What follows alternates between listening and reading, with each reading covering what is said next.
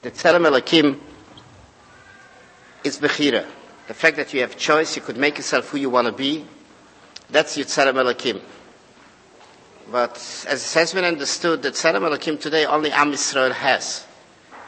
But the answer is, a Goy also have a certain percent of the Tzelem Elohim. Since he has mitzvahs of Shiva mitzvahs b'nei Noach, seven mitzvahs, so therefore a Goy has Bechira in the seven mitzvahs b'nei Noach. In other words, Adam, it is called Tzelem, there's a difference. Nasa Odom betzalmeinu, does Goy also have.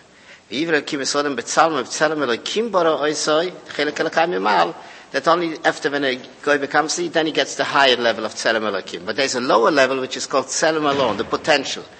In that Tzelem also is a certain Tzelem Elohim, a certain extent, but not the way the same. Because of that, it's limited only to the seven mitzvahs b'nei Noach. That's the Bechira of a Goy. Of course, that's not, you could take it one point further. It has even a Bechira to become a Yid, to receive the high Tzelem Elohim, which is Avram Avinu, every ger, every convert. So uh, the question, what? Obviously, the lower Tzelem has enough choice. Hagam, this is a little bit not. L'choyre pashtas, yes, every goy has a potential to become a yid. Do you know, theoretically, let me tell you a story. Would whoever would believe that? Imagine Hitler, after he finished his job after the war, ran away, managed to escape, and managed to impress three Orthodox Rabbonim. Says, I want to become a Ger Tzedek. I messed up. I did so much harm for the Jewish people. I want to become a Jew. Imagine they accepted him. And he became a Yid. Didn't they have to love him? You have to love him. Have to miss a ger. You should love the ger. Because a ger is a, Gershin is gal kekotel shenoyle doma. A ger who converted is like a child who was just born. Now is that shocking? Is that shocking, right? But history proves that it was such a story. History proves that we had a Hitler in the Bayes region called Nebuzradon.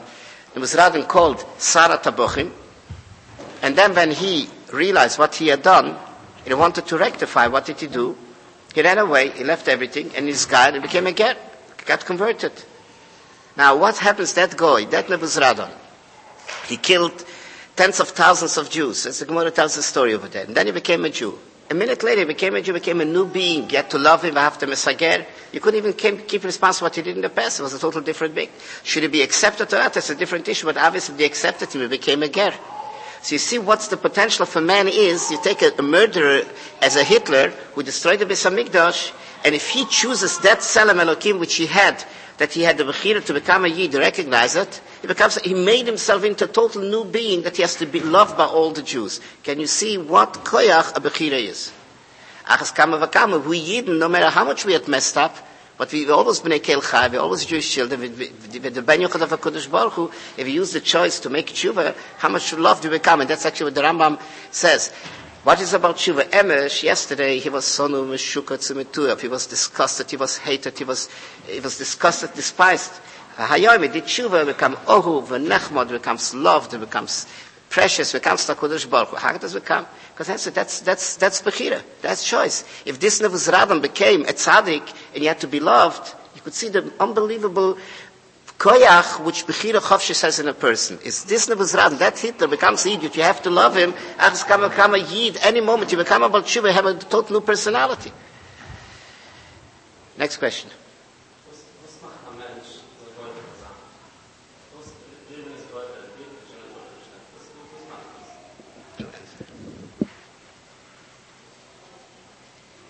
Answer. We don't. We don't. uh, We, we can't go into this. This is the creation of Hashem. There's not. There's nothing. We don't even know how our finger works. We don't know how our eyes work. How, how do how do how do you move your finger?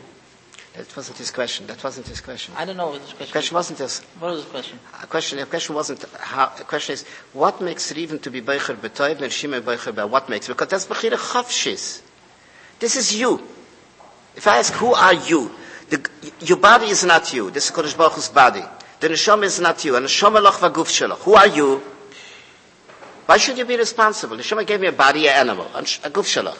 Neshama, Hu gave me Neshama. Neshama Tahoira. Neshama shelach. Who are you? You are the Ruach, the Koyach HaBoicher, the power of, of, of, of, of, choosing. Who do you want to be? Do you want to listen to HaKadosh Baruch Hu or not? That's what makes Reuben to be bad and Shimon to be good. Reuben ch- chose to be bad and Reuben chose to be good. That makes it. No outside factors, no power, no force. He wanted to be. And whenever there is a situation, that's a very important point, whenever there's a situation where the situation forces a person to be over and beyond his ability to choose. It's like a, a. No way can he choose. It's being brought down in Sforim, the Avanacha brings us specially, that when a person is forced to go into a certain thing which is beyond his Bechira, Hashem is always bringing him back to a level of Bechira he should be able to snap out of it.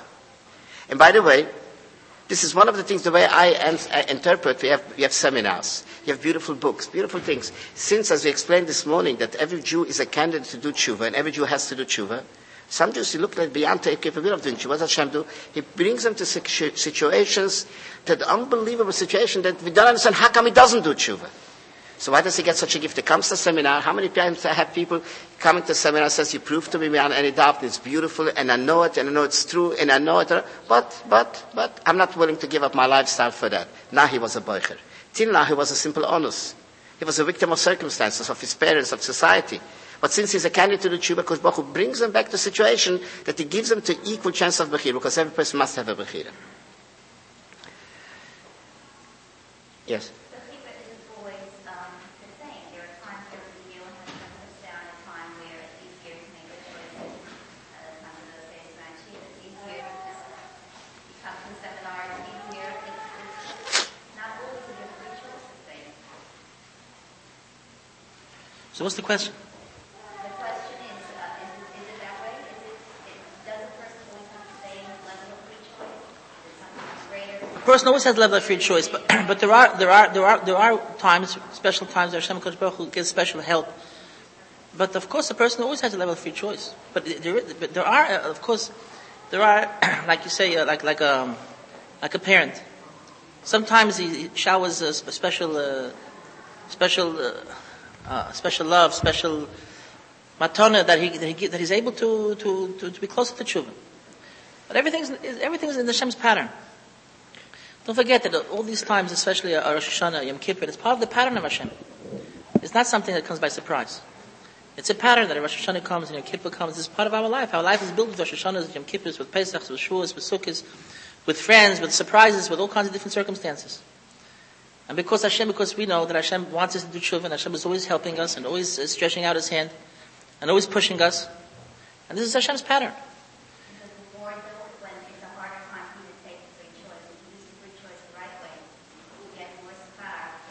Absolutely, absolutely. From Tzara. But we can, children. Hmm, absolutely. Yes, yes, the fum tzara agra. The fum tzara agra. If it's harder, if it's more difficult, if there's more serious nefesh, there's more dedication, you get a greater schar. More than the greater schar, even the impact is greater, it's deeper, it's, it's, it's, it holds longer, of course. But then to answer further to your question, sometimes Hashem, not sometimes, all the times, Hashem wants us to do tshuva. Le'achpo es b'mois hames. Kosh Baruch Hu doesn't want we should die as a Rosha. Kosh wants us to become Baal Tshuvas. Sometimes taka, to become a full-fledged Baal Tshuva is beyond the ability, unless the Kosh Baruch Hu is approaching us, like say, the Semi Tshuva gives us. And the issue is not did you do tshuva satisfy. Every one of us does tshuva Yom Kippur. Uh, do you know? Do, do, do any one of us know? How, does anyone doesn't do tshuva Yom Kippur? We all do tshuva Yom Kippur. We all do tshuva on occasions when Hashem brings us into a situation. That was Hashem's gift. Where we come into the picture after that, how much had we maintained what Hashem gave us? How much homework we do after that? Words, sometimes Hashem goes beyond, just like the Yetzer Hara sometimes knocks us over our head, beyond our wanting to be there. All of a sudden by surprise. And you just you can't fight it back. Same thing Hashem is giving us also. Sometimes He's us, uh, awaken us. Now, I'm saying it to the Tachlis for the seminar. People always ask, and I know it from experiences, and this is Baruch Hashem all seminars, to try secular Jews and for from Yidden. We had a wonderful weekend. We got opened up. We got awakened. We make commitments. How can I know? How can I be sure? I got all that. So when people walk home for the seminar with with uh, with a commitment, everything, is that you was it you bechira? It was almost not you bechira. Because we are good people. Basically, we're all good people. Basically, we all want to be good. Basically, we are intelligent people, but we are confused. We are down. We're in the hands of, the, of our own Yetzer. And it, and it comes to the seminar, just opens up the eye. We see the beauty of it, and it's almost not a bechira. How can you let it go? You would be absolute fool not to take advantage of it. So when you walk home now tonight, all high and all aloof and all excited, talking to the family, you think now next seminar you're going to fill them up. You're going to bring, you're going to bring 30 people. Are going to bring. Everyone thinks they're going to fill up seminars, but next time you're going to do just like that. If you don't do good advertising, just like that, it fizzles out. There where your bechira comes. You're not going to get too much. You get reward. You come to seminar, fine, Baruch Hashem. But the real success of a seminar is how would you be in a month from now? Will you make your homework? Will you listen to your tapes? You're going to keep excited. You're going to, you're going to learn, you're going to learn Sforim. You're going to keep your shir. Will you finish your 40 day quarantine and you're extending it to see how great it is? And I must say, Baruch Hashem, Baruch Hashem, we have quite, quite a lot of, lot of success stories from our seminars, shall have seminars, where not only Ben Odom Lemokam became elevated, Ben Odom Lemokam beautiful families, beautiful people, people helping others. I mean, unbelievable with people. Some people I don't even know. People say, you know, changed, the seminar changed his whole outlook on life, became different. And, and how many times I get compliments from, from ladies who say, my husband totally different man, or he says, my wife has a totally different parenting children. The main tibuchira, your choice will come in after the seminar. How much homework you make, how much, money. that's actually the appeal. You're going home, pick yourself up tapes, and there is more tapes. You should be involved. Now, when all of a sudden you stop listening to music, stop listening to Goyish music, which is, we don't know how much harm it does. It's unbelievable harm it does. Unbelievable harm. Hearing talk shows, all these things, all of a sudden you're disconnecting yourself. You have, to, you have a lot of, lot of time now. What are you going to do? Instead of it, you have to get hooked on Yiddishkeit. And one thing which I will tell you. A man, most of us, when we have this problems, it's actually almost an addiction. It's very hard to disconnect from an addiction. And there's a saying, addict always remain an addict. Doesn't, the only thing what we could do, we could just harness and shift, channel the addiction to Yiddishkeit, to excitement of Yiddishkeit. Become addicted to hearing tapes, become addicted to, to, to, to read the rights for him, to write essays, to do things, to be on Shurim. You get addicted on that, you definitely are safe. This is the most important thing. That's a relationship with HaKadosh Baruch relationship with Yiddishkeit. Yes. You have a child who, for example, has a and, you, and they don't care. I don't care if I don't David. I don't care if I don't How do you respond to such a child? How do you infuse them with enthusiasm? Go on, go on. Kind of. It's, it's a hard question. No? The question was, what do you do with the child who doesn't want to daven? How old is the child? Ten years old. It's a very hard question. But one of the things, the first thing is, we have to set an atmosphere at home, a calm, relaxed, loving atmosphere at home. The first thing we have to calm, we have to have a calm atmosphere at home. The child, you should be a role model to the child. Talk a lot to the child.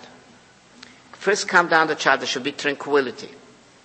Now, if you brought a child down to tranquility, this calmness, don't have a direct confrontation about davening. But non-directly, you start speaking about in general, like telling stories, what davening means. Davening is discussing with HaKadosh Baruch Hu. Like one of the things is being told a child who doesn't want to make a bracha, doesn't want to make a bracha. So, so he tell a story, what does it mean saying a bracha? You say a bracha, Kodesh Baruch is listening to a bracha, Kodesh Baruch says Amen, Kodesh Baruch is involved with Ranikis Kisakov, with the tzaddikim, with his Bezer Shalmala, with everything. All of a sudden this little yankel makes a bracha, Shahakal Nia Bidvora, and Hashem says, shh, everyone be quiet. He comes down, the whole Bezer Shalmala, everything which goes up, the whole Gan gets quiet, all the tzaddikim get quiet, who says yankel macht a bracha. And Hashem, in all the Bezer Shalmala says a big Amen. A child's story in an excited way, only if you believe in it, because this is really true. Now, if you're a role model, you're talking about it once, twice, for most of the time, the child eventually going to start davening. But to yell and scream and force and punish and everything, the child going to hate davening. Going to hate davening. And I could tell you from experience that some Levitic children who really, they haven't got patience to daven, especially if the boys, and you have a few friends, a few boys, one next to the siblings, and the Levitic Chevron, they kick around. I had seen a situation where they were suggested, lay off, lay off. Let them daven as much as they want, but don't make davening an issue that they should always hate. And as they're going to grow up a little bit in other areas and they're going to be serious they're going to start davening on their own. But the main thing is first to set the whole setting in the house should be in a tranquil setting, in a loving setting, in a peaceful setting. Then we could start talking about it and educate them to bring them, to coach them into want to daven. I don't know exactly what to tell you what to do. I can tell you what not to do. first of all, uh, when, when, when, we, when we react, it's very important to know that our reactions are in our, our concepts and our ideas, and then our, what we do, what we say. I think that we have enough seichel to know that, that to convince our children, let's say a child doesn't want to daven, this as a marshal, that to tell him and to convince him as a schlechte Engel, he's a bad boy, is destructive. This we know. This, uh, there are many people who maybe that once didn't know this, but today we know that we have to have patience, and if we keep on, we convince him that he's, that he's, that he's bad, so well he decides he's bad. And if he's bad, if I'm a bad boy, a bad person is allowed to do a lot of things, which a good person is allowed to do. If I'm a bad boy, I could do other things also. I could be chutzpahdik, etc., etc. Now this we know, that to tell the child that he's bad is destructive. But we don't know that to think in our deep mind that our child is bad is equally, maybe more destructive. The big problem is that we, that many, many parents see a little eight-year-old, ten-year-old village davening, and we, in our, in our mind, I have to tell me the neshama. He has, he has a, has a, has a neshama. He has, he has unclean uh, neshama. I once heard this from a parent. I, I, I didn't believe it. I didn't believe it. A child running around, he doesn't, you know why he doesn't want to daven? Because his neshama is tummy. I, I, I just didn't believe it. Uh, uh, really, besides the fact that psychologically we have no idea how, how our children pick up, but what we think about our children and, and our deep impressions of our children is more important than we tell our children. Now we have to realize that a 10 year old is a 10 year old. Stuff is a 10 year old. We're not supposed to pressure him. Life is ahead of, life is ahead of us. Uh, lo bechinam, not, not for nothing, HaKadosh Baruch Hu told us that until 13 years he's not royal chinuch. Of course we have to do as much chinuch as, uh, we have to do as much chinuch as we can. But this problem comes up very often with our first child. With our second child, we got used to it already. Now, our first child is, is our whole life. Now, when he's five years old, he's a big boy. Our second child, five years old, is a baby. Because our big boy is seven. Our first year old, five years old, is a ganze mensch. And seven years old is already a godel. And twelve years old is a Haredi Rashka Bahag. And he runs around and plays with dolls with, his little sister. And we, we just sign him off. And it's a terrible mistake. It's a terrible mistake. We have to have patience with these children. I want to tell a little story. I don't know if it's relevant to, to what you're telling me. My oldest little boy, Today, Baruch Hashem, he, he brought me three Eniklot so far. He's already, he's married, has three children. But this goes, he's Baruch Hashem 25 now. When he was two and a half, I was a proud tati. My first, my first boy, my bechor. And I taught the, the, the, baby, he was two and a half, that when he goes to the bathroom, he should say Asher. And he was two and a half years old, and he said Asher Adam b'chochma word for word till the end. To Reifi Cholbos Mafli Lasais, word for word, and I can't tell you how proud I was. Baruch Hashem, child that's going to be a good lador. What happened? Days went by, the child wouldn't go to the bathroom. He just wouldn't go to the bathroom because it was such a it was such a, a, a pressure a pressure for him. And I say, Mr. Yankel, he's, he's jumping. He says, I say, Yankel, you have to go. Yankel, you have to go to the bathroom. No, you don't have to say Shiyasa. He runs to the bathroom. You understand? It's very beautiful to have a one. You know, he's saying. Everyone was proud, and my, my parents were proud, and proud that Eniklach and the Zaydi and the Saft, and everyone was proud. It's not so simple, you understand? Give the child time. Give the child time. The same thing a 10 year old. He doesn't daven. He doesn't daven. Sometimes the child doesn't daven. I don't want to say, I don't want to be too explicit because he's a smart child. He doesn't know what it's all about. He's not willing to do something which, which, which doesn't make sense to him. But one thing I can tell you, what Rabbi Tabbas, I just want to emphasize it. It's always good to talk to children. It's always good to talk to children. You don't have to see right away, but the, the more we talk to our children, our biggest problem, we don't have time for our children. My wife, my wife Zangazum, she's a teacher. My wife is a teacher. And so, sometimes she discusses problems. She comes home and she says, what do I do with a girl that spoke with terrible chutzpah? So I say, what do you do? Tomorrow you take a scissor and you cut off her tongue. So she says, no, that's not what I meant. So I said, what did you mean? What did you mean? You meant how to punish her. She says, yes. Did you teach her? You're punishing her. Did you teach her? Did you ever teach her not to talk chutzpah? Did you ever teach her what it means to teach her, what it means Torah, what it means derech She's supposed to take for granted. You never taught her, you never discussed with her. But you wanna, so she talks chutzpah so you wanna punish her. What punishment? Is it onish? Is a onish. You understand? The child doesn't want to daven, so what punishment should he get? Did we teach him to daven? Did we ever tell him how beautiful it is to daven? Did we ever, t- did we, did we teach him the words? Did we teach him what Baruch Atah Hashem means? Did we discuss it with him? Why should, why should he want to daven? Maybe, maybe because he has a little seichel, doesn't want to daven. I shouldn't talk like that.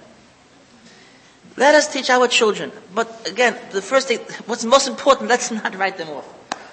Let's not write them off. Not when they're 10, and not when they're 15, and not when they're 20. Not when they're 18, not when they're 20, not when they're 22. Let's not write them off. And not when they're 25. Life is very long.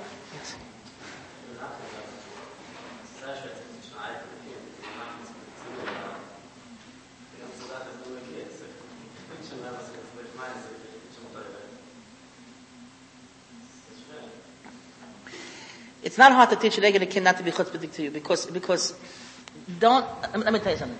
You understand English? Huh?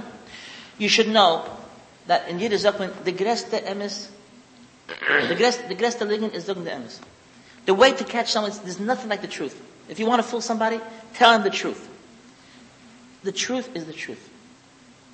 Don't be afraid of the truth. The truth is that, that, that you're a father. There's a mitzvah to kibbud of aim. HaKadosh Baruch Hu commanded it. That's the truth.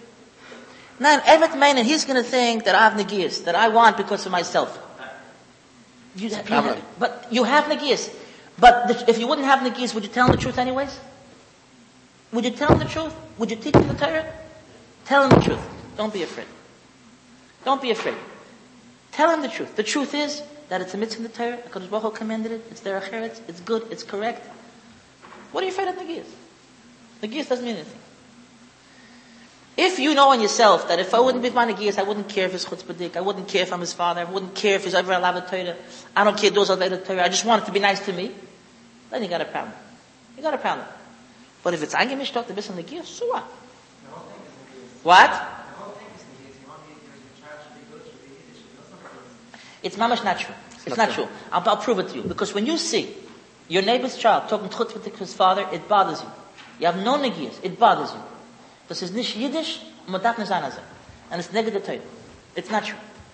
It's not true. It's not negiyas. The contrary, I think you're making a mistake. It's niggas. It's not niggas to begin with. A normal, natural father is not getting angry if the child is chutz because you were chutzpahdik to me. Because a child, you can't expect a child to give, make you see mashas. You can't expect a child, he's a four, five year old child. what are you expecting of him? He's expecting of him to perform as a child supposed to exist.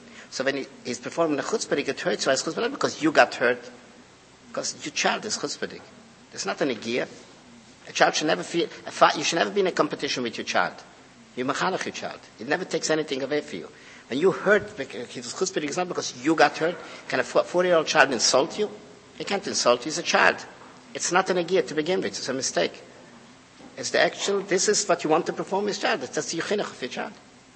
I, I, I suggest, I tell this to parents, I suggest, the mice, the mice uh, we don't, we, we, we don't know how to cope with these problems. We don't know how to cope with these problems. The child, some children that steal. Children that steal. Big problem. It's a big problem. Some people don't know what I'm talking about, but those that know what I'm talking about know that it's a big problem. Children that steal from mommy's pocketbook. It's a big problem. Children that steal from other people. Children that takatok chutzpahdik. Children that children that do things, all kinds of all kinds of things they shouldn't do in private. What do we do? How, how do we how do we teach them? Now, there's a lot of there's a lot of lot of ways of approaching this problem. My my personal opinion is to use what says in Chazal, Barasi Yetzer Hara. I created the Yetzer Hara. Barasi Torah Tavim. I say that if you take a child, let's take a, a child that has a tendency to take things don't belong to him. It could be seven years old, but he knows how to read. You open up a posik, you open up a chazal, you open up a sefer, and you teach him in a form of learning Torah. In a form of Torah, this has a very strong impact. First of all, this gula of Torah, because Torah is fire. If you teach a child Hilchas Kibbud Aim, you'll see it'll work wonders. Try it. Teach a child Hilchas Kibbud Aim. But not, not find the halacha that, you know, he did the thing that, what I'm talking about. Learn Hilchas Kibbud Aim. The child will change in Hilchas Kibbud Aim. Try it. And by the way, if you teach yourself Hilchas Kibbud Aim, you'll be mechabed your parents also better. I once, there was once a, um, a Baal Tshuva came to me with tears in his eyes. A younger man, a fine younger man, he was, he was Tshuva a year and a half. And he came with tears in his eyes. And he says, last night, it was, last night, it was, uh, it was on Sunday, he said, Leil Shabbos, I got up middle of the night and I was, my, my- you know, I was what happened to me. And I went to the bathroom and without, I, I opened the light. What should I do? I need a kapora. Now, it's not so simple when you, to, to get, to, to have, to, to, I mean, I mean, it's a shaila which, which you, which you ask, you have to ask learned people, not people like myself. But I took the liberty to answer. I told him, if you want a kapara, do what I say. Make yourself a seder for the next two weeks to learn 10 minutes a day, Hilchas Shabbos. Why did I say that? First of all, I had in mind a Chazal. Chazal tell us, Nischayev Odom Misa Lamokim, if a person deserves to be killed in, to Hashem, Im hoye shoyne perek echos ish neshnei prokim. So first of all, I felt that the most important kapara is to learn Torah. But more important, this person has a has, is, there's something weak about about Shabbos. Now, when you get up midnight, when I get up midnight, I don't open the light, even though we're, we're completely because we're keeping Shabbos for Baruch Hashem for tens of years, and it's in our blood, and it's part of us. So even when you're sleeping, you don't you, you remember that it's Shabbos. But by him, Shabbos was, was weak, obviously. And this is what strengthens it. If you learn Hilchas Shabbos, this will inject into his blood appreciation for Shabbos. And I say this is for children. And one thing I can tell you, the Brisker Rav used to say, the Gemara says, that he used to say, a medicine, of of a shat shellfish, every medicine that helps has a side effect. This medicine has no side effects. It's not going to harm. it's not going to harm. If you teach uh, a child it's not going to harm. The Stipel used to say, I'm quoting the Stipel used to say, he says, if you want to mechanach children, study with them Sifrei Musa. And children means eight years old, nine years old, ten years old. We don't teach our children. We just punish them. We punish them, we punish them. Was bist du? Why, why are you this? Why are you this? All we do is punish them. That's all we're interested in punishing and punishing and punishing. We don't have time to teach them. We don't teach them because we don't have time for them. We don't have time for them. If we'll teach them, we'll see that it'll be different. If a mother would, would, would, would open up her heart, now, you know why you, you find it hard to tell your child about davening? Uh, Let me tell you why. Because you say to yourself, when I teach my uncle, you say, you say now, if Rabbi Talbot would teach him what davening is, it would be gewaldig. So now, what, what would Rabbi Talbot say to my uncle? Or Rabbi Talbot, or any rabbi, what should I say? Let me tell you what you should say. You should teach your child what you feel. Don't teach him what he should be taught. Don't teach him the right thing. Teach him what you know. Teach him what you know, that's all. Why do you daven? Obviously, you, we're not stupid. If you daven, you have a reason for it. Tell him your reason. Yeah, but that's not enough. It's enough. It's enough. It's enough. It's a big aside. Explain what you feel. Explain what you understand. And many times people come to me, what do I do about Shiva comes to me this and this and this question? What do I answer? So I tell him, do you, do you know the answer to the question? He says, well, for myself I know. That's what you should tell him. That's what you should tell him. Don't tell him my answer. What I'm going to tell you, you don't tell him. I'll tell him. What you tell yourself, tell him. You daven, tell your child why you daven. You'll see how your child will open up. And have patience. Yes. I wanted to say that when we- the discussion when you started, uh, was we don't give time to the kids. The first thing is, like, when they do something wrong, they lock them up in their room for half hour, an hour, with nothing to do. They have all the time in the world. They don't know what to do with their time. They go crazy. If they half hour, let them out. They're so hyperactive. And you, you- you made the situation worse than it was before. Because they have the time. What really should have been, the parents or whoever is being honest, should have, so that they, after 15 minutes, gone to the kid and said, listen, maybe you didn't realize uh, what you just said um, ups- upset me, maybe the way you said it, or when you said it, or maybe you were upset about something, and then worked it out. The kid has It's pearls and diamonds. But I just want to add one thing. I just want to add one thing. Halachically. Halachically, I don't want to talk Musar. You're saying Hashkaf, I want to say halachically. If a child gets locked, gets locked in the bathroom on Shabbos, let's say, you know something, the, the thing, halachically the Gemara says, B'Yisusa etzel tinuk sakanta. A child that's, that's, that's afraid is a sakon, it's pekuach nefesh, you're supposed to break the door down. It's a halachically the shayf, if you let lock your child into, into, into a room. If he's afraid, if he's afraid sometimes, nefesh. Just, I just wanted to add this. It's not so simple. I would just like to add a, practical advice, which Reb Shimshon just mentioned, which is very common. Some children have a tendency to stealing. They're stealing from mommy's pocketbook and stealing from candies when they're not supposed to. Now, where does it really come from? I just would like to give a very practical advice.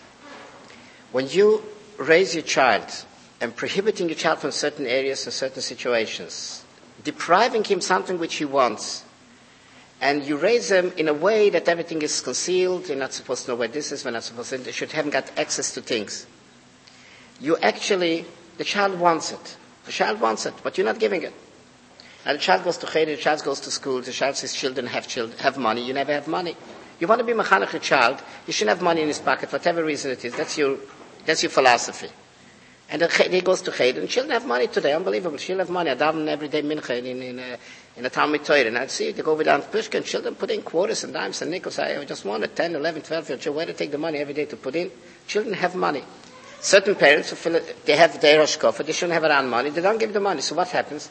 The child doesn't want to be different than the others, and actually you're bringing the child to the temptation to want to steal. Now you could impose your they shouldn't have money, but it has to be in a different way.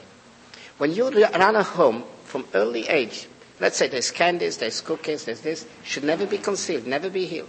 It's should there it is, it's available. But your chinuch is, Shabbos we have candies. Middle of the week we don't have candies. And the candies are laying there. And I know from practice, my wife is a very good mechaneches in this area. I didn't get this chinuch in home because we were boys and we were living in, in, in time of the Holocaust and after Holocaust. And anytime we something sweet and think we would grab it right away and eat them because we were raised in a different thing. When they were raised in America, everything is available. And I was almost shocked. I used to tell my wife, you're not afraid to let all the sweeties, all the candies and all the things right there. She says, no, no, let it be there. Let the child know you're not supposed to take, but it's available. And Shabbos you're going to get it. You don't give a reason for a child to want to steal. If a child sees he's being trusted, you're a member of you of, of the family, and this is there, and this belongs to Shabbos, and this is Monday going to get this, and Tuesday going to get this, you must get, you must respect your child. Your child has to feel that he's respected, you trust him, and sometimes when he when he takes something which is not so, uh, you explain it, you explain it, you don't make a out of it, it's not right. He, he doesn't become, it doesn't become attracted to steal. I'm just taking the practical level. I'm not talking about the child who's already stealing what you do. But it's very important not to run a strict home to the point, because, and by the way, I think that was the advice of the Chofetz Chaim. There's a lot of lochas, the, supposed, and they say the Chofetz Chaim was very lenient. He let the children, he let the children sit any place. It wasn't makbet if don't get up for a favor. Because it has to be a relaxed atmosphere, not strict, not strict. Especially in our time, and some one other thing which we have to know. If you live in a town, you're alone, you mechanech children alone, you could actually mold your child wherever you want. Yet you're not living alone anymore. Your child goes to cheder, your daughter goes to school. And every child has not one teacher, has 30 teachers. Depends how many children he has in school. The child from kindergarten till the chasana, he's exposed to so many, so many different cultures and influences and lifestyles, you, you wouldn't believe how much. And if this child, you run a strong, strict home, and he can't get things, and you're right, but you don't do it, the child must get his way because he's actually induced by, by his friends, by society, by his culture, which we're not even aware. That's a problem in chinuch. And to counter this problem, the child shouldn't be confused about the so many different influences of all the friends, especially one of the things which I would like to discourage. People, they want to get a little bit uh, vacation of the children, and it became also very uh, stylish. They take 11, 12 to go over, sleep overnight by friend's house. You don't know what you're exposing your child to. Not. Why shouldn't you have a good friend? You want to get up. The friend comes to sleep here, and you go down sleep there. I'm speaking from practical, from practice. How much trouble this had brought on already by going around in families and sleeping there and sleeping here, bringing the child here, bringing the child there. You're losing sight and control over your child. You don't know to what extent it's enough that you have to expose the child to the, to the age of, of, of schooling, to the age of camping, and you're doing it even, even more. So one of the things to counter that the child shouldn't get mixed up with the multi, multi messages which he's getting, it doesn't, shouldn't get confused in miracle, they don't get confused with sugar, is to have a very open dialogue at home, to have an open communication line with your children. Your child should never be afraid to express himself whatever is on his lung. He should talk and talk and talk and talk. Have time for your child. Make him talk. Pull it out. Absachle. Absachle. The minute when a child does not share with you his personal experiences he picks up in yeshiva and cheder in school, it's a red flag. It's a problem there.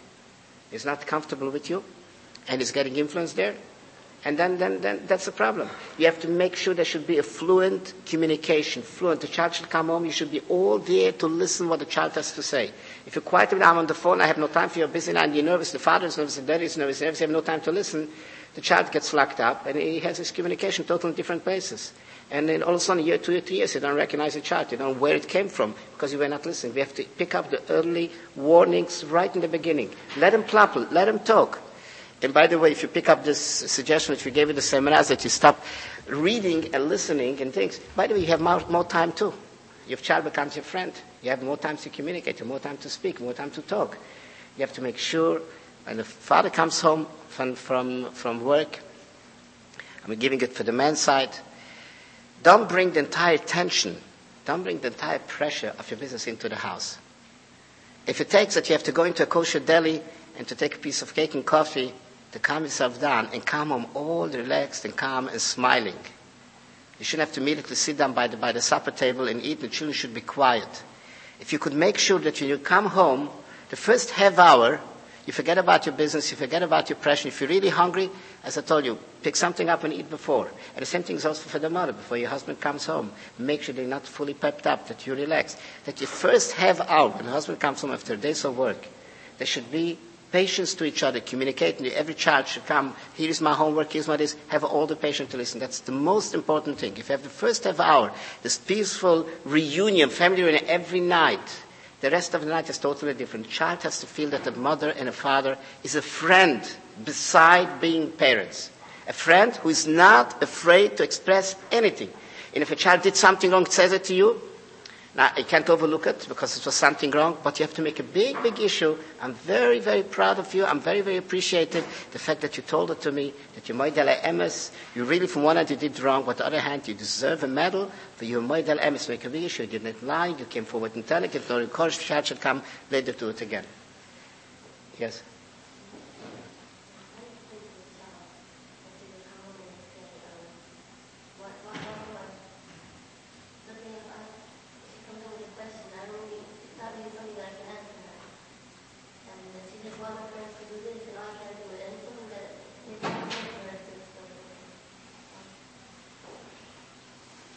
I, I, it's very hard. It's very hard to, to answer in in in in the, in, in the overall terms, but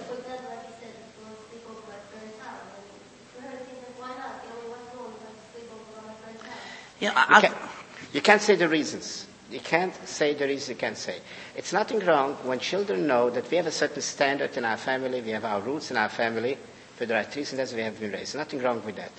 But us, when we wanted something from our parents, which my parents didn't want to give me, my mother didn't want to give it to us. I mean, it was not so much mine, it was my younger sisters, which were born in America. And they wanted all the threads and all customs and all things. And they wanted it, and my mother used to say, für dir passt es nicht. It's not appropriate for you. I know my daughter, I'm going to give you a personal experience. Uh, my daughter comes home at the age of 12, learns, learned in New Square, in, in a wonderful in a school, and everything comes home. And she tells me, there's a play in Monsey in Beis Rochel. It's a wonderful school, Monsey. It's a play for girls. Can I go? Can I go? Now, what's the question? What's the question? So when the child comes to me and asks, if it's a logistic question about the timing of sleeping and eating, she wouldn't ask me, she would ask the mother. That wasn't my department. But if my 12-year-old daughter comes and asks me, obviously it wasn't a kind of shkofa As the mother says, as far as I'm concerned, you could go, but if you should go to Monsey to a play, to other school, it's an issue of a shkofa, yes or no, ex- exposed, whatever it is, go ask daddy. So she comes to ask me. Now, what, how do you respond? Do I know, I'm a mashgiach? Do I know what it is? It's, I'm sure it's a kosher play. It's no question it's a kosher. It's a kosher school. It's a kosher school. If I would live in Monsey, probably I would send my children to Why not? So what, what's the question? Why are you asking me? So obviously the child asked me. Now, if the child says, I want to go to school, I want to go to the play, everyone is going to the play, I would tell her, go. If I like it or not, I wouldn't deprive my child. It's a kosher play, everyone is going. I don't want to work, to grow up with, with inferiorities, with complexes we don't give. But if the child comes and asks already the question, should I go? Not can I go. He said, should I go? Is it appropriate for me to go? So obviously, the child already has an ashkofa question in her mind. So you don't believe it in it. So ask tell me, why do you want to go? Why? What's the question? If it's kosher, of course it's kosher. Tell me why you want to go. You want to go because you're not happy? You're bitter? You want to fulfill the time? Or you want to, why do you want to go? She says, no, I'm very happy. If you're not going to, nothing going to miss. So what's the question? Why should you want to go? It's because everyone is going. He says, wait a minute. Just because everyone is going, you have to go. You have to do what everyone is doing. Tomorrow, who knows? They want to go. Who knows where? You also want to go. Because everyone to go, you have to go. Or you want to go because you enjoy it, because you're missing it. She says, no, I'm not missing it. So why want to go? Because everyone is going. She says, no. If everyone is going, you don't go because of that.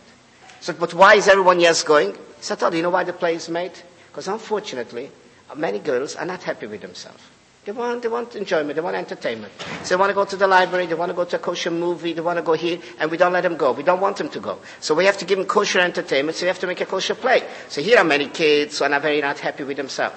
They want to have kosher entertainment. Here is a school needs money, so they're going to make money and kosher entertainment is being fulfilled. But when you said you're very happy with the way you are, you don't need any entertainment, why should you expose yourself to entertainment? You better discipline yourself and don't go. You're very happy. Stay happy without going. Go sew yourself a beautiful dress and you spend the night and make a beautiful dress to yourself and you save the money of going to a play. Because when you go just because everyone with nothing wrong with it, you're exposing yourself, you're tempting yourself, you become a part of the style, part of society. So what did I do here? I didn't tell her not to go. In the end, I told her, listen, if you still want to go, still you could go. It's kosher. It's absolute. I didn't put them down at all. But I made them to think this is made for children who are unhappy. Children say, you're not supposed to go to the library, you're not supposed to go to the movie. Then give me something. So they gave him a play. But you don't want to go to the library, you don't want to go to the movie, you don't miss the play to begin with. You just want to go because everyone is going. Just don't do what everyone does. Remember that you maintain yourself. Be independent of that. And she decided not to go. It wasn't I told her not to go. She decided. You have to make a child think. You have to make the child understand without putting down the summerses. Why is there a play? Some girls are very unhappy. They must have plays. They must have entertainments. If you don't have it, don't expose yourself. And so it's with everything. With trips. Now, if some people have to go out to sleep over with friends, how do you explain not to? It says, you're very happy at home. You don't miss it, right? So why should you run away from home? We like to be together. Family has to be together. That's the way it should be. We don't understand why people go away. But they're fun. They're, they're not happy, whatever it is. But you are happy. We don't have to do what everyone. It's not a style. Maintain. Be a healthy child, and you could explain it positively. Yes.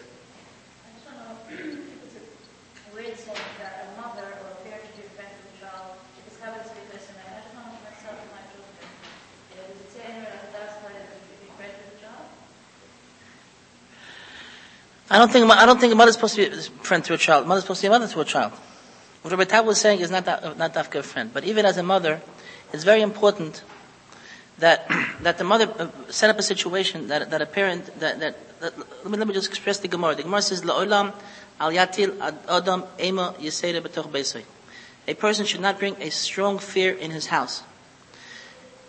To, if there's a situation that that if your wife breaks a break, breaks a, a, crystal vase and she's dead afraid, or if your child breaks something and dead afraid, this is neged a gemara a halachim of ferocious. And the Gemara says this brings terrible, terrible uh, outcomes. In other words, of course, a, a mother is not supposed to parent to a child, but there is, but, but there is chayiv to be a situation that a, that a child shouldn't be afraid to open up to a parent. A child should be able to tell a parent the problem, and because because as Rabbi Tabbas said, if you want to open up to your parents, you'll go to someplace, someplace else. Now, now, now what happens is that parents don't know how to speak to the children. And they don't know how to build up the children. And as we were saying before, you have beautiful hands. Why did, why did you steal? In other words, in other words, if, if, if you set up a situation that a child knows that if, that if he opens up to his parents, that says, you know, stands his mother already writes him off, etc., etc., then it's very, very, very dangerous.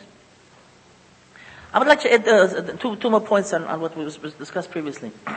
First of all, as Rabbi Talbot said, it's, I, I, just, I just want to repeat it. We should know, and many of us don't know this, the only safe place for a child is at home. The moment the child walks out of the house, he's in danger. This is something which we must know, we must believe. Many of us don't think so. I don't know how to say it, but I, I believe that parents don't, that 99% parents don't ruin the child. Even a mother of us, and many of us know what that means. And even sometimes mother and father scream at each other. That's not, children have a very chush of understanding. I'm not saying to do it, but that's not what's going to ruin the child. What's going to ruin the child is his neighbor next door. And I'm telling you from experience. Parents don't ruin the child. HaKadosh Baruch Hu put this child in this house. If you have parents non-religious, if you have parents, chas bad people, Mechal Shabbos, of course parents ruin the child. But parents that mean well, and they have all kinds of outbursts, this is not what's going to ruin the child. What's going to ruin the child is if the child doesn't, doesn't find a, a happy atmosphere at home, and he doesn't want to be at home, he runs home to get a sandwich, and he goes to his friend's house. This is the most dangerous. And I want to tell you, I know this, I know this from good experience. You don't know the most beautiful friends. You don't know what kind of schmutz they give, they give each other. You don't know. You can't imagine it. You don't know what schmutz, what schmutz, what, what dirt they, they, they, they exchange. I think, and I'm telling you, with younger children and especially with older children. I can tell you in my own, my own home, I have older boys, I have younger children also. But, you know, the, the world says, small children, you, you, the kleine halten man auf der Hand. Und große kinder halten auf der Kopf. Small children you hold on your hands, and big children you hold on your head. Small children is a small problem. Big children is a big problem. It comes ben azmanim. It comes ben azmanim. I think the most important thing that comes a yom tif, the most important thing, that children should feel good at home. Sometimes the bacher comes home and his tati says, "Gay learn." So what does he say, "Gay learn"? He knows as long as he, he has no place where to sit in the house. Gay learn, gay tea, gay tea, gay tea. So he doesn't a place to sit. He goes out with friends. The street is big and the street is welcoming. A child has to know that first of all there is what to eat in the house. First of all that there's food in the house. First of all, the refrigerator should be full. The meal should be good. He should feel nice at home. He should have an happy, happy atmosphere. His mother should say that she, he should feel his mother enjoys his presence. Because if he doesn't feel good at home, he will go out. And this is true of any age. Of any age. I think it's important, I, I, I mean, I'm talking Irish, I think it's important that children have coloring books. Children should have games. As long as they're at home. The most important thing a child can be home. And I don't know if I should say this. It's good for a child to have friends, but he has so, he has so much time in cheder. He has so much time in cheder. He doesn't have to go with, with five, with five little, little lach and the, let him be alone with tati and mommy. Hashem is born, put him in this house, and this is where he belongs. To sleep out, I don't know. I, I don't hold of it. I don't hold of it. I mean, Rabbi Talbot said what he said. It's, I think it's poison. A child is supposed to be in the house. And I just want to add one more thing. When, when the question that was raised, how do you, how do you tell your children when they says why not, etc., etc. Now, Rabbi Talbot said what he said, and it's, it's very, it's very, very true. I want to say something which is a little, a little contradiction. It's a little contradiction. I feel, and I think that it's, that it's, that it's, that, that, that we are able to say the truth. We don't have to say the whole truth. We don't have to say the whole truth. Let me bring you a marshal. I remember when I was a little boy, I went to Cheder, and I had a, I had a chaver, a chaver, maybe I can, I can tell you his name. Uh, he's in, um, what you call it, in the, um, he was down in Williamsburg, there's a Boston Rebbe. I had a Pinchas Horowitz, he has, has a shul today in, in, in uh, Flatbush.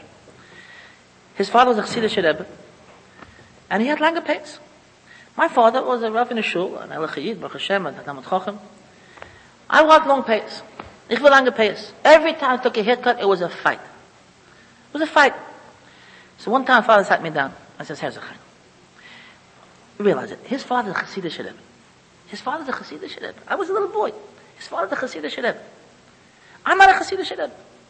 I'm not a Chassidish He explained it to me. And I understood. I don't understand. I understood. Now, um, my parent is afraid to say such a thing to, to, to. Why is everyone doing this? I, I, I, sometimes I tell my children, I want to, everyone is going, why, why aren't you going? Why aren't I going? So I say, I don't know if I should say, I, I say this sometimes. I said, look, I said, your father is Rabbi Kila. Your father is the rabbi over here. My little my little children want to go to the pool. Want to go to the pool. I'm not interested children go to the pool. I'll tell you the truth, personally. My little children want a bicycle. I personally don't hold the bicycles. Personally, I don't hold the bicycle. I can tell you why also. The bicycle takes the child way further than you would imagine. When you, when a child has, you know, has a little, has a little, uh, uh, around, you don't know, I think a bicycle for a child is almost as bad as a car for parents. Almost as bad. You understand?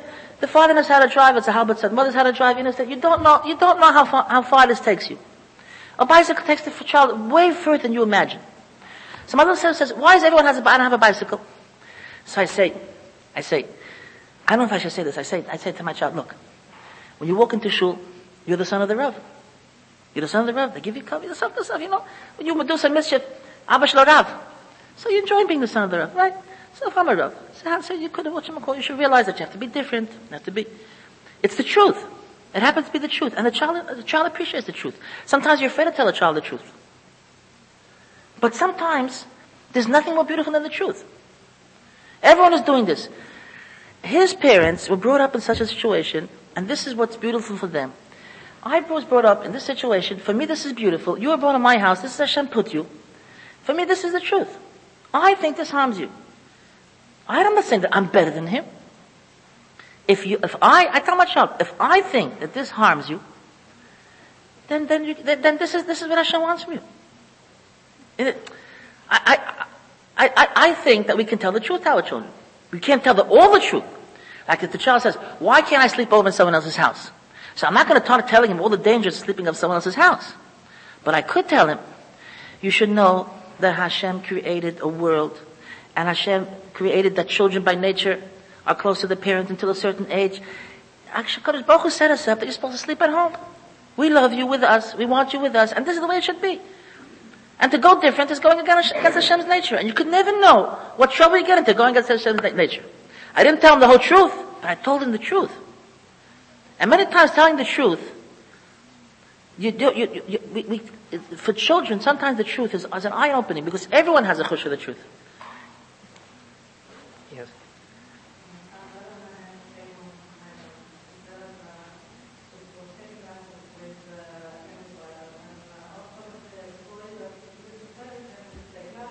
A child who comes home from is being teased around by his friends. A child comes home and he complains. How do we? What do we do? We tell the child just ignore them. What do you say about it? And so. On. It's very, in my opinion. I mean, I have we have we have this every day. I don't, I don't, I, I, the truth I don't really have this problem too much because my children, no one teases my children because they're afraid of me. No, seriously, seriously, they're afraid of me. I'm, I'm, I'm an important person for Kim, and my children they don't tease. My children tease, tease other children. I get complaints. I get complaints. I get complaints against my children. But I do have this problem. The parents come to me that my son does not want to go to Cheder. My son doesn't want to go to Cheder. Parents come to me, my son doesn't want to go to Cheder because children tease him. It's a very big problem.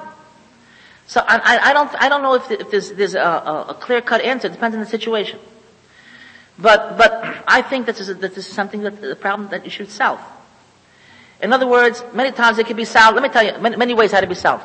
One way to be solved is first of all get to know his parents. Get to know his parents. If you, if you make a phone call and without demanding, without screaming, and being nice about it and apologetic, and, and if his parents are people that could absorb it, and you say that the children for some reason are, are you know, they don't get along together, maybe speak to your little child, to Makar, you know, uh, you should know it'll help. If I, Many times, many times the parent can speak. Many times the parent can speak to the child himself. If you be nice about it, and you don't, you don't, you don't, you don't abuse the child, you say, you know, Yankel, we, you're so, we, we want, we want you to be his friend. You so, we love you so much, etc., etc. You speak to the child, you don't know how, you don't know how it'll help. I think most of the time, let's, let's be very practical. That's the way the children go. Every child is teasing, everyone is being teased, and I was teased, and so on and so on. The problem is not what do we say, how do we deal. The problem is a healthy child, a child with good parents, a child with good self-confidence does not come home complaining, I have been teased. I remember when I was a kid, there was a particular boy who was right up, he was teasing me away. I don't know for kina, for jealous, whatever. It would never dare to me to come to complain to my father my mother. I was teased. Who am I? Never. I had enough self-confidence. I couldn't care the guy teased because every child is being teased. I would say something else. If a child already comes home and complaining, I have been teased, it's teasing me, it's happening, there's something wrong in this child.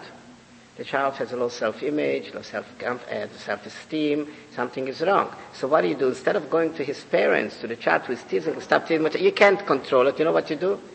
Take this child out at night for a half hour walk, put your hands on his shoulder, walk with him and talk to him, and make it a custom to do it one, one week after the other week, and we build him up. He wouldn't mind that he's being teased. That's normal. Children do tease. I'm not saying there's always certain exceptions, or some child may have a certain, certain but again, the same thing.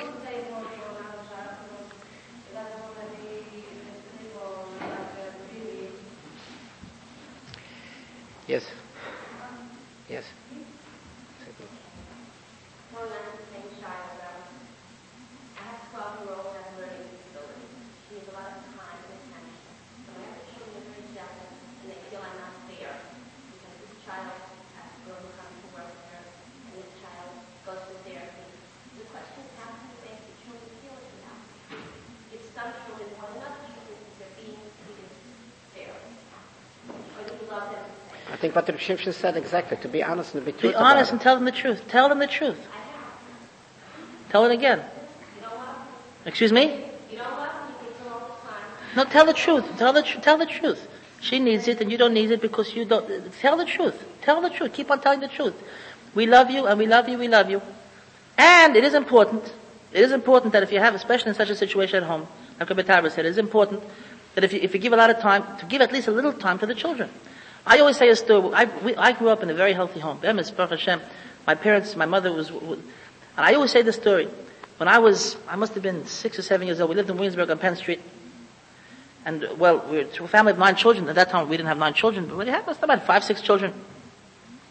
I remember my mother, my mother used to, was, was a teacher, Zangesund. She was a principal once in Crown Heights, a teacher. I don't know what, what kufa that was. My father was working very hard. My father was a, was a, was a principal of the yeshiva and a rabbi in the shul and used to run around.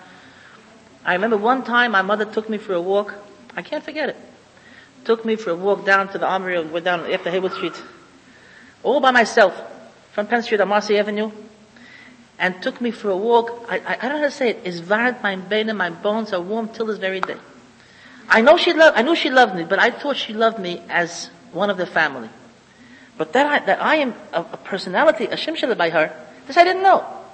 And she took me for a walk all by the, all by myself. And she spoke to me. And then one time she took me for a banana split. That banana split, I didn't enjoy the banana split by the way. But she took me, took me to buy an ice cream. Now if you, you have to give, every child have to give a certain amount of, of proteus, certain amount of, of, of personal attention. If you come into a situation that one child gets more than the other, explain it. But if the child says that she gets, she gets a lot and I get nothing, then, then she's right. Then the other children are right. Absolutely right. And it's not the end of the world if a child is jealous. It's also normal. Uh, Don't expect to become a lochem of the children. And if the child, the, the other child a little bit jealous, and you explain that he's still jealous, fine, let him be a little bit jealous. They grow up, they will understand the situation. As long as you explain it. Even the truth doesn't come through now. And there's certain, after all, it's a child. But as the child grows, we'll grow together with the. It will know that really she's being just as scared as the, as the other child. It's nothing wrong if a child is a little bit naturally jealous. Nothing wrong with it. I think the children are intelligent enough to feel jealousy and to be intelligent enough to make them aware that this child is special. And if you could bring it for them to make a project that all these, this girl who's teaching this child, if the other children could have a project of teaching the child as well, when this child becomes theirs, their project of educating the child, helping her along, and taking pride that the child is developing jealousy doesn't have room anymore, because now the child is their project. Absolutely. Yes.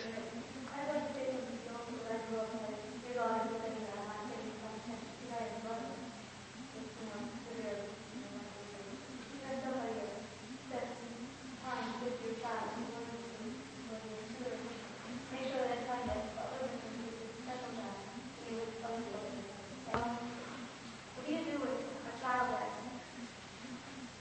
well, everybody is talking about, what time are we talking about a child that's, you know, ten, eleven, that can still, you know, sit there and explain to them at the level, you know, what they're doing wrong. But what do you do with a teenager like them? Has their own mind that is going off their and, you know, let's do a long thing. It's probably going to just on a simple level, I think, you know, what you think is wrong. And of course, when it gets like that, it's always like that. Okay, I would, before I answer your question, which I don't have an answer for your question, your question is a real question, but I would like to suggest something. That's once the Briskerov, said the name of the Briskerov, Briskerov said to somebody, why don't you learn? Why don't you become a mensch? Why are you working day and night or making money? What's going to be with you? I work for my child. My child is not working for my child, I work for my child.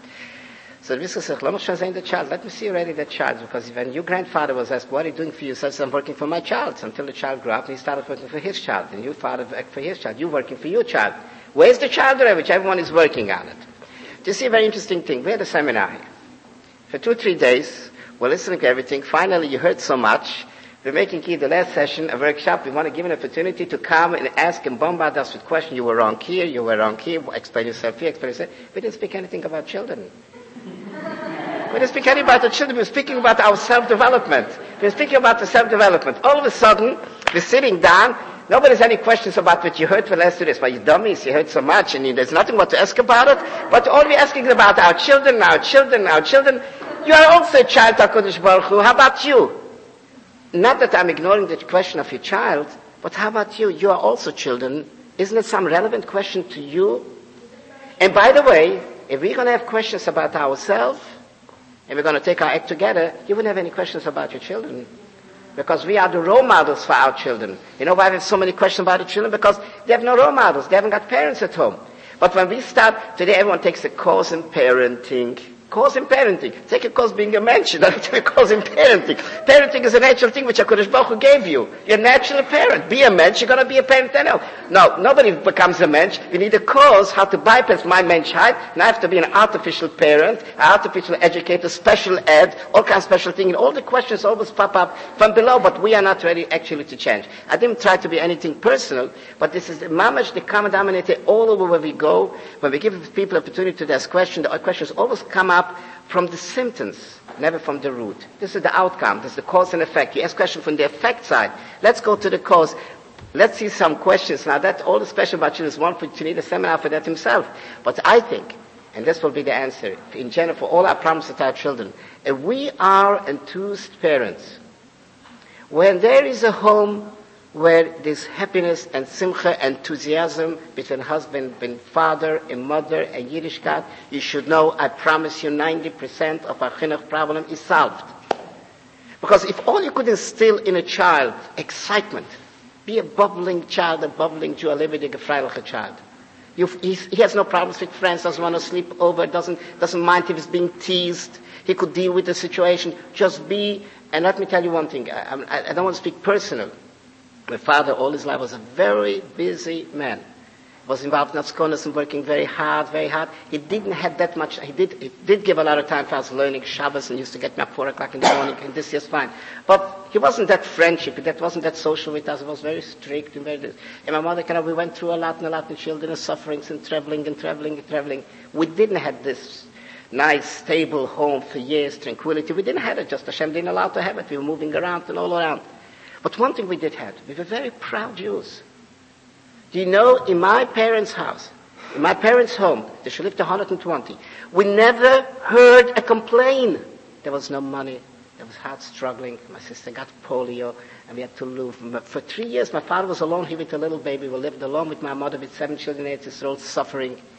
And we never heard a complaint from my mother or from my father. Went to the hard. I got married. I got three shirts. I got absolutely nothing. Nothing. Got married like the poorest child. And I was poor. I came home from Canada after I got married. We had some $285 cash gifts, presents. And I got an apartment, $85 rent.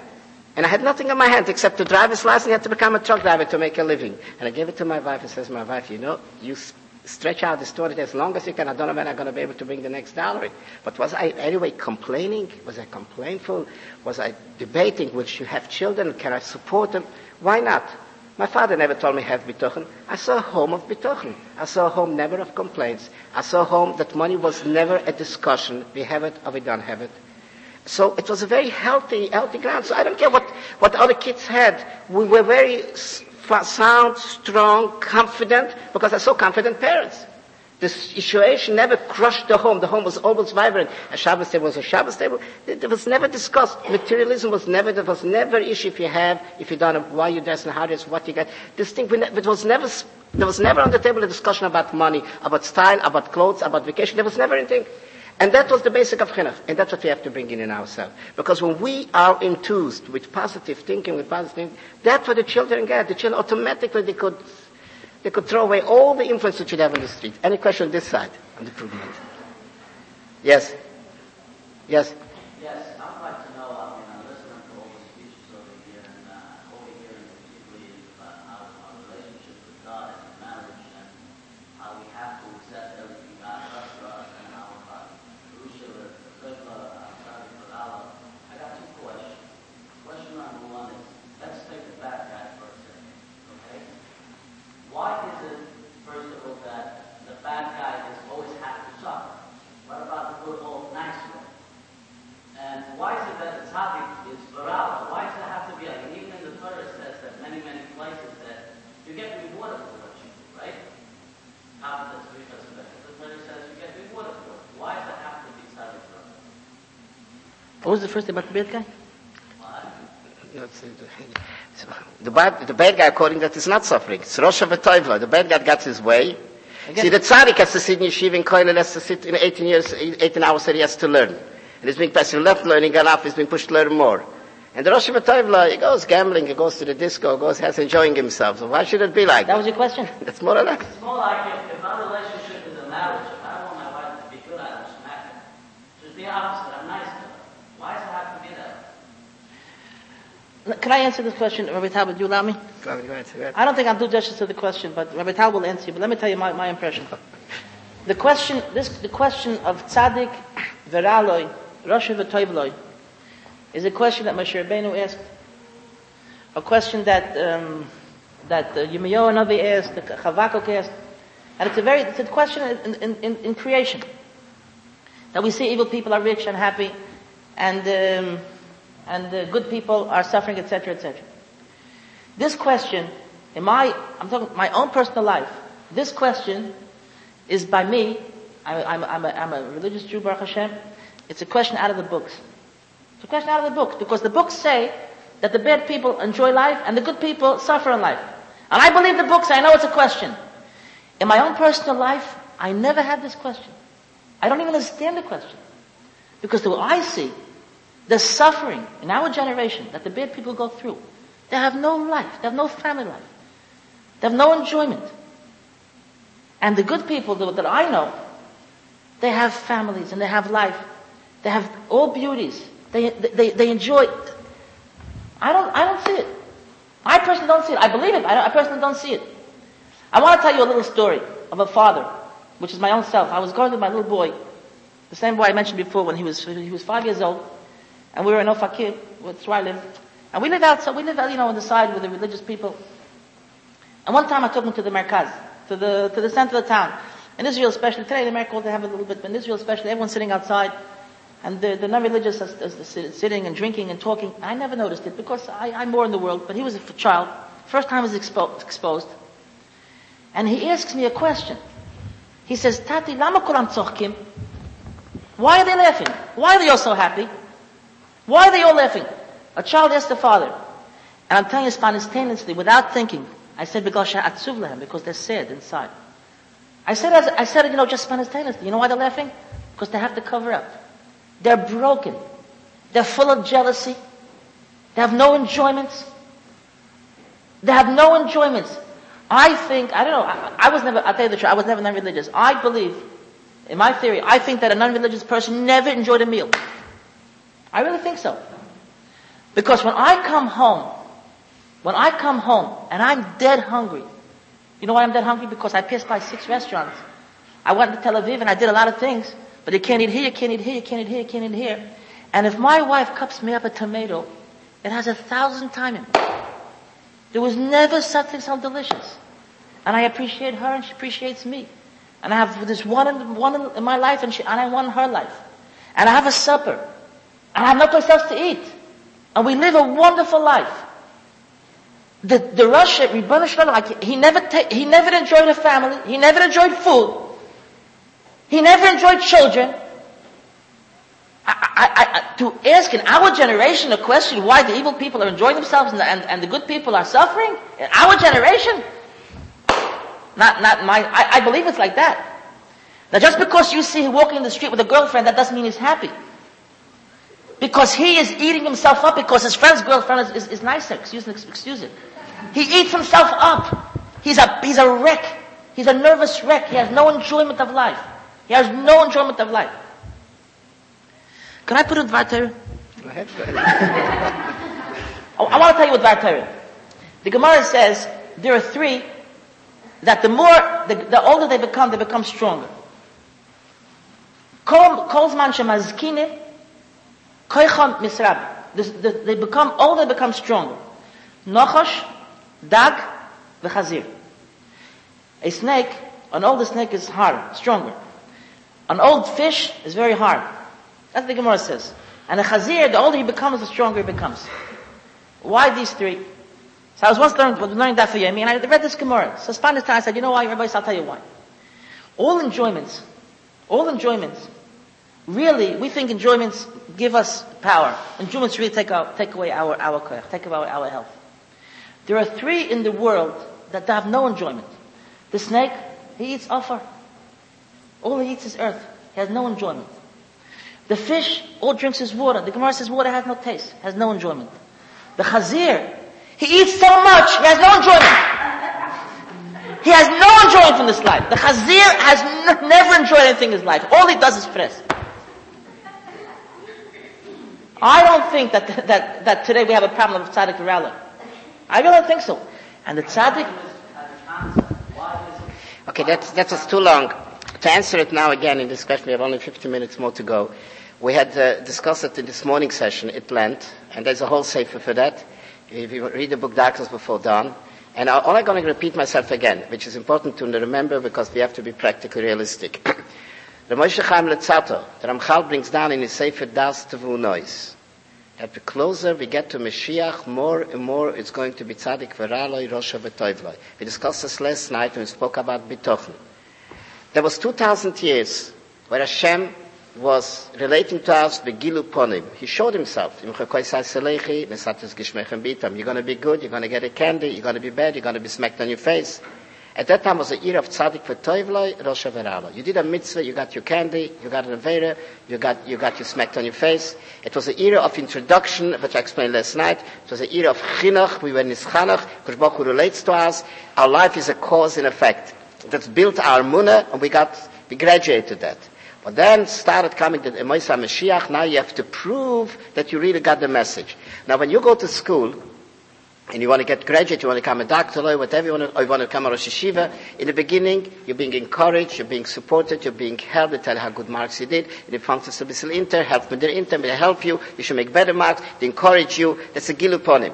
But when it comes to finals, they make you test, they make you sweat, and they, they, and they trap you, and therefore, when the Moshe Mashiach comes, Hashem goes to hiding, and Anochi Aster Esponam. What is Hester upon him? I know Hashem is there. I said, the Holocaust is the biggest proof Hashem is there. But it was Tzaddik Veraloi. It was Rosh V'Toivloi. Now you have to prove who you are. Do you really know Hashem? Do you really find Hashem? That's a Tzaddik Veraloi. And Ramchal says, the closer we get to Mashiach, it's going to be the epitome of Tzaddik Veraloi. Now, why it has to be, let's, let's explain to Land, but they're going to give just one little uh, add, added to it. We don't come close to the previous generations, as we explained. But one thing, we, we are very, maybe in this respect, we are greater. The fact that Rabbi Poshet to Yid Mamin are keeping Shulchan Aruch with a simple simplicity. At a time when I went through a Holocaust and going through a Holocaust, see what's going on, totally confused. I said, Hashem, I believe you, and I'm not going to move away. That's godless of absolute godless of Amunah in Betochen. And obviously to that you have to pay the price. Hashem is concealing, is hiding. So if Hashem takes away everything from you, let me see, are you still clinging to me? Are you still holding into me? That's the greatest of, it's a gift to us, the tzaddik virala. Now is it really ra? Yes, it is ra, but it's only very, very momentarily. How much is it ra? Very short time until you die. Until Mashiach is gonna come. That's the birth pains. A woman is labor pains. She's a tzaddik virala. How many people pay millions of dollars? She should witness a labor pain. She should experience labor pains. But when she gives birth to a child, there is labor. When we give birth to ourselves, we give birth to Mashiach, latest Chevle Mashiach, it comes with tzaddik virala. And the fact you feel it, and you're proud of it, that's the tzaddik. And if you feel it really, we could take the ra. everything every time I said is, I, I just, I just want to, I, I'm, I'm an action. You know what action is? I'm very, I'm very stubborn. Stubborn. I, wa- I want to repeat my point. You should know, we find the Torah discusses Tzaddik v'raloi Russia, Tzaddik v'raloi Russia v'toivloi.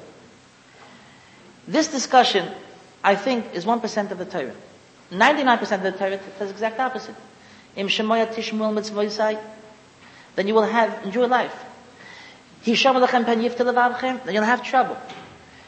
Now, I, I, I believe that in this world, even in the situation that we have, Yemais and Mashiach, etc., etc., there is a situation of 99% of tzaddik v'toivle rosh v'raloi. There is a certain amount, you see the opposite.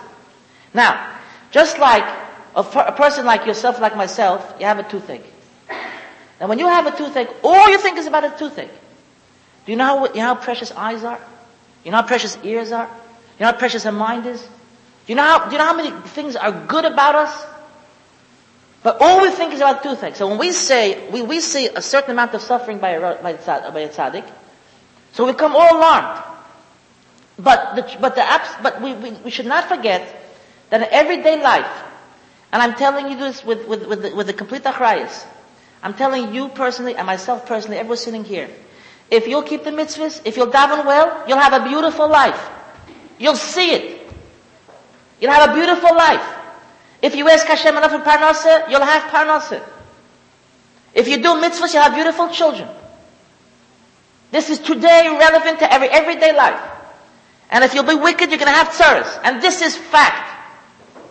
We do find a certain percent that some people who we see that l'chayra they're big tzaddikim, they are really big tzaddikim, they have problems. It's a kasha. And on this kasha, libraries were written. But this is not the regular pattern of life. The regular pattern of life, try it. Time hashem. Hashem swears to us, taste and see how good I am. Make, make, you keep communication with me, you keep on talking to me, you keep yourself out of, you'll see how beautiful I am to you. You'll see how wonderful your family is. You'll see how wonderful life can be. Hashem promised it to us, and it's true. It's true. We see it every day. We see it every day. I don't want to bring stories. We see it every day. 99% of tzaddikim have a much more beautiful life. There is a certain percent of kashas, like the Holocaust, etc., etc., and these kashas, Rabbi Zil is telling us that we have the nisyonis, and this is the, the, the it's, it's, it's like, it, it's like, it's like, it's like, like, out, like, like schnapps. If, if, it, if it's brandnish, if it doesn't burn a little bit, so, so it's, it's, it's, it's tam zisavaser. So there's a certain amount of nisyonis. But this is not the regular pattern of life. So someone says, well, uh, you know, you know, it's true, but I don't want to daven too good because if I'll daven too good, I'll be a tzaddik, and I'll be a tzaddik, I'll be in trouble. That's not true. That's not true. If you be a tzaddik, it'll be good. You'll have a beautiful life. You'll have wonderful children. You have a wonderful wife. You'll see how things will be good for you. And if you don't daven to Hashem, things will be bad. And this is the truth of life. The truth of everyday life. Everyone here knows it. When I talk to Hashem, when I'm good to Hashem, like Hashem is good to me. And everything Hashem says is true.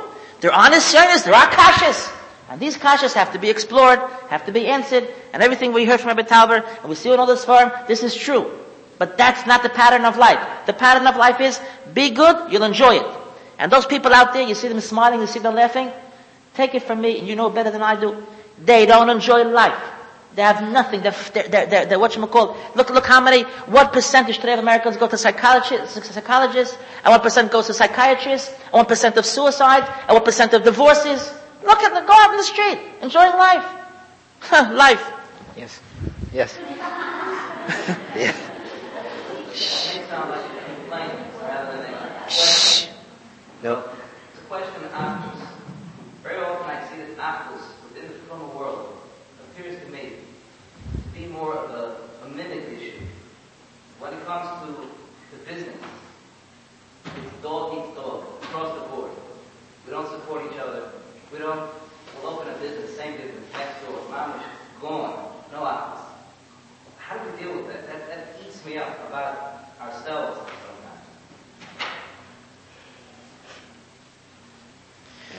sometimes. I haven't got enough time to answer, so let the Shimshon answer you. I want to tell you, if Rabbi Talbot would answer, he would answer one way. If I would answer, I would answer another way. I believe that's There's exact. no. No, there's no actors. There, there is actors, Baruch Hashem. There's really actors between us. Really actors, but you know, actors means if two, two, two come together. But I really think that what you're saying, the same as I said before, even though it's a completely different issue, completely different issue. When, when we see two businessmen argue, and scream, etc., etc., we see, we see the Resha and we see there's no Achdus. You don't see how many religious Jews give away business and give away money and give away etc., etc., etc. for Achdus. You don't see it because it's normal to you. Again, like I say, if you have a toothache, you don't see how beautiful your eyes are, how beautiful your ears are. Now what you're saying is something that has to be explored and it shouldn't be, etc. We should be better, etc., etc. You have no idea how many parnassus people give away. You'll never know how many parnassus people give away. To be nice, not to harm, not to chepe people. When you see someone doing something wrong, so I, I, I want to tell you a, very little story. When I when I came to Eretz Israel, when I first came to Eretz Israel, I was uh, this 30 years ago. I didn't know I didn't know chilonim. Here in America, it doesn't like that. I remember I went on a sheirut. I went on a sheirut, and there was a whole fight there. There was one person who, who didn't who, came first. There was a whole fight there. And I was in Yeshiva and they were fighting, screaming. It was late at night, one third, last sheirut. Who has the place? So one fellow says to the other, Hine, who dati? He says to me. He's religious. Ask him. Who are you shakir? The first time I heard this, he says, he's religious, Hulay Shakir. Whatever was, I, I, was smart enough to not to mix in, even though I knew, I knew who was saying the truth. I said, I, did, I wasn't here, I didn't say anything. And afterwards, I was sitting next to this guy. I'm a chutzpah, I was, I was chutzpah when I was young, not like today. So I said to him, Dati lo meshakir? The tov lo shakir? I said, is it good to say lies? He says, no. He says, I said, lama telo dati? So why aren't you religious? You gave me such a compliment. What I mean to say, when you see a religious person who, who is who, is uh, not honest, there's something wrong here. Which means that you are actually saying that by, that, that usually the religious people are honest, are kind, are mavater, and when it doesn't happen, why is it like that? And that's the truth. The truth is 99% of the religious people are honest and are good. And when it happens, he shames us all, and we blame all of us, and we say all the Yiddish people are ganavim, and it's not true. It's not true. It's freak to see a Yiddish person act like that. And it shouldn't be. And what you're saying is right. And Rabbi Tau will probably explain to you better. No, no, I will just say only one word. There's not, the problem is not this lack of achdus. the person has no achdus with himself. I said, I said, once the couple who were fighting each other, I said to the wife, listen, schluckt sich nicht mit dir, schluckt sich mit sich. Ich stecke gufe, schluckt sich mit sich euch. The problem of us the same Jew, the same we could see that he could fight his, his, his competitor, like doggy dog, like you said before, but the same Jew would give unbelievable tzedakah, would support who knows 20 other families to him. So what's going on? He's a, he's a problems with himself. He has no achdus with himself. So what is the solution? The solution is he should work off himself. The solution you have to have seminars. You have to get peace and calm with yourself. You find yourself, then automatically you cured everything. You also want to ask a question. Take the last question. You want to ask a question, this, uh, this lady. You want to tell something? Yeah. Okay, fine. Yes. I'll take one last question. We have to. Why are seminars necessary today, like were 100 years ago? Why can people need to touch with the Yiddishkeit? We're, let's say, FFB, from converts, we Talmud, we see, we pay, experience the Shabbos. Why is Yiddishkeit lacking for us that now today? I think Reb Shimshon answered that. Because in the old days, not too long ago, we give time. We give time to ourselves. I said a seminar, we need a seminar just to give time to ourselves. People give time, yes. People gave time. A Friday night table was time. Nothing was rushing. Everything was, time was given. When parents give time, grandparents give time, the Rebbeim give time, you could discuss. That's a seminar in himself, you don't need it. Today we have never time. We never have time. Yes, but what is discussed Friday night? All the things which you couldn't discuss the whole because we had no time, so you have to fill it in. Okay? So what, what, what I suggested today, make time, husband and wife, have a sheet together, positive communication. Produce positive time with each other. Produce positive time with your child. Then you would not need seminars because you're going to make your own seminars. All what we need is to recapture ourselves. We should be, we should be in census with ourselves. We should be aware of what's going on with us. I think we have to close. Hashem should help. That ושל מקי קיל שם שמיים,